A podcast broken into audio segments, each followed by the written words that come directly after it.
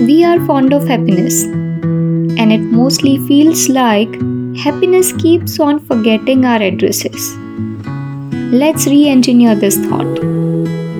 We find happiness as a go to emotion when nothing makes sense. Maybe happiness is a peace of mind, knowing you are giving your best and you will achieve what you deserve in life. Or maybe happiness means being content with what you have and not feeling missing out on anything in any aspect of your life. Well, maybe happiness is just a mindset and has nothing to do with the things or people you have or don't have in your life.